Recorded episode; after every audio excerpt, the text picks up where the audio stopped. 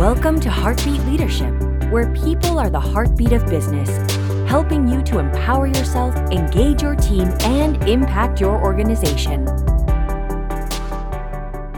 Hello, and welcome to the Heartbeat Leadership Podcast. The following content is narrated on behalf of Dawn S. Kirk, executive life and business coach, speaker, best selling author, and prior senior executive at PepsiCo and the Coca Cola Company. Today's episode is all about empowering you to lead, excel, and inspire like never before. I want to challenge you to take your game to the next level.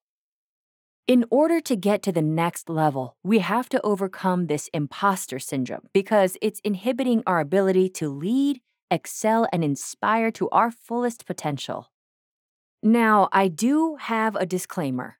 If you're battling imposter syndrome right now, it will still be there at the end of this episode. There are no magic bullets because overcoming imposter syndrome is a process. But my promise to you today is that you will walk away with some practical strategies. If you put them into practice, it will drive you forward versus keeping you in neutral or, in some extreme cases, in reverse. I can't see you, so I hope you're ready to engage with me. I want you to be prepared to act. ACT is an acronym. A stands for action, what action you will take. C, what changes you will need to make. And lastly, T, what you can teach someone else. Ready? Let's jump in. First, let's start with the definition of imposter syndrome. The term imposter syndrome has been around for a long time it was first introduced by two female psychologists, Pauline Rose Clance and Suzanne Imes, in 1978, and it is defined as psychological pattern in which high achieving individuals doubt their skills, talents, and accomplishments and have a persistent internalized fear of being exposed as a fraud. Research shows that imposter syndrome is very prevalent in young people. In fact, one third of those affected are millennials. 70% of people will experience at least one episode during their lives. 58% of African American women report being highly guarded in the workplace. How many of you can relate to that statistic? I don't know about you, but I didn't know there were different types of imposter syndrome. In fact, there are five of them. There is the perfectionist. This is the person that needs to be 100% perfect 100% of the time. The perfectionist also tends to be a micromanager and has trouble delegating. Then there is the superhero. These are workaholics. They feel that they have to work harder to measure up. Third is the expert. They base their value in how much they know and how they can do. Next is the natural genius who is focused on getting things right the first time. If it doesn't come easy and quickly, then they think they aren't smart enough. And lastly, there is the soloist. This is the person that views asking for help as a weakness, so they do it alone no matter how difficult it gets. Now, I have a confession to make. I have experienced four or five of these throughout my life. Have you ever experienced or are currently experiencing any of these? The first step in recovery is admitting that there is a problem. My first encounter with imposter syndrome was entering corporate America. Right out of college and ready to conquer the world, I was stepping into my first corporate career and meeting that with great enthusiasm. I was looking forward to doing a great job and getting promoted. And then walking into the room on the first day, smiling and looking for everybody to welcome you, it's almost as if you're invisible. If that wasn't bad enough, you choose to engage in a meeting and you're still invisible. Does that sound familiar? Then you start to wonder Am I mute? Are they having a hard time hearing? They completely disregarded what I just said. But what really puts the icing on the cake is when your colleague sitting next to you says the exact same thing, and everybody celebrates it like it's the best idea since sliced bread. Can anybody else relate to that situation? You sit there, everyone is cheering, and all of a sudden you're questioning Oh my goodness, what have I just walked into? Am I smart enough? How will I work and navigate this culture going forward? Maybe I shouldn't be here. And that's self doubt. That's negative self thought. I was challenged with it every time I got promoted. I've always lived by the philosophy that it's not about what happens to you, it's about how you choose to respond. That makes the difference in the outcome. Today, I'm going to share two strategies that have helped me in overcoming imposter syndrome. First strategy is about making a paradigm or mindset shift, and secondly, I will share some practical steps to empower yourself. First, let's start with paradigm shift. The first shift I want to challenge you to make is focus on controlling the controllable. Oftentimes, we are spending lots of energy on things we can't control. Second, focus on being the best version of yourself and stop the comparison game. Many times, we are comparing our opportunities against someone else's strengths. The third is to embrace the uncomfortable. Don't avoid it or fear it. Why? because it's in these moments that you learn a lot about yourself, and that's when growth takes place.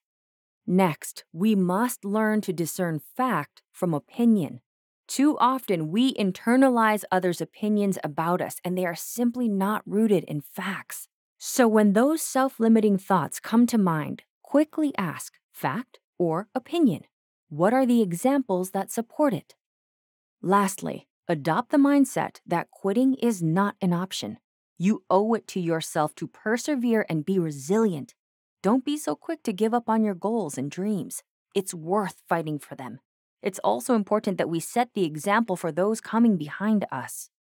Which paradigm do you need to shift? So, having the right mindset is a key strategy to overcoming imposter syndrome. The second strategy is all around empowering yourself.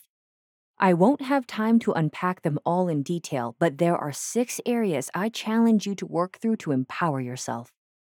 First, priorities. Priorities help bring clarity to your personal and professional life. What are your life priorities, and how are your career priorities supporting that? Are they aligned? If not, this will cause a tremendous amount of stress because you won't be living authentically, and that can result in imposter syndrome. Focus on preparation. Make sure you clearly understand your strengths and opportunities and take control of your development plan. Don't leave this up to someone else. Never stop learning. Third is people. The biggest mistake I see specifically in women of color is that we have our heads down working and we are not intentionally building relationships internally or externally. Number one relationship I need you to master and manage is your boss. If you don't have a good working relationship with your boss, it's imperative you fix this immediately. Next is process. Master your time to complete the important versus the urgent. But don't forget the performance. Make sure you clearly understand how performance is measured and deliver exceeding those results. Results in corporate America is the currency for influence. Promotion. Control your own PR. Always be ready with your elevator pitch on what you're working on and its impact. Map a plan to increase your own exposure. Don't rely on someone else. Which one of the areas can you begin working on this week? Let me remind you that you're not alone. We all, at some point in time, experience imposter syndrome or are in the middle of it right now. It's about how you choose to respond, how you will choose to show up anyway. The first strategy is to choose a different mindset. And the second strategy is all about empowering yourself and not giving your power away. Focus on being the best version of yourself. I have been through this. I understand what you're going through. And because of that, I'm confident that when you implement these two strategies, you will lead, excel, and inspire more effectively, and you will achieve your career goals. I hope you accepted my challenge from the beginning and act today.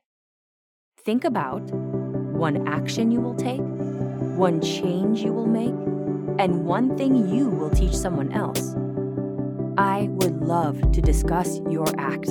You can schedule your 30 minute complimentary coaching session today.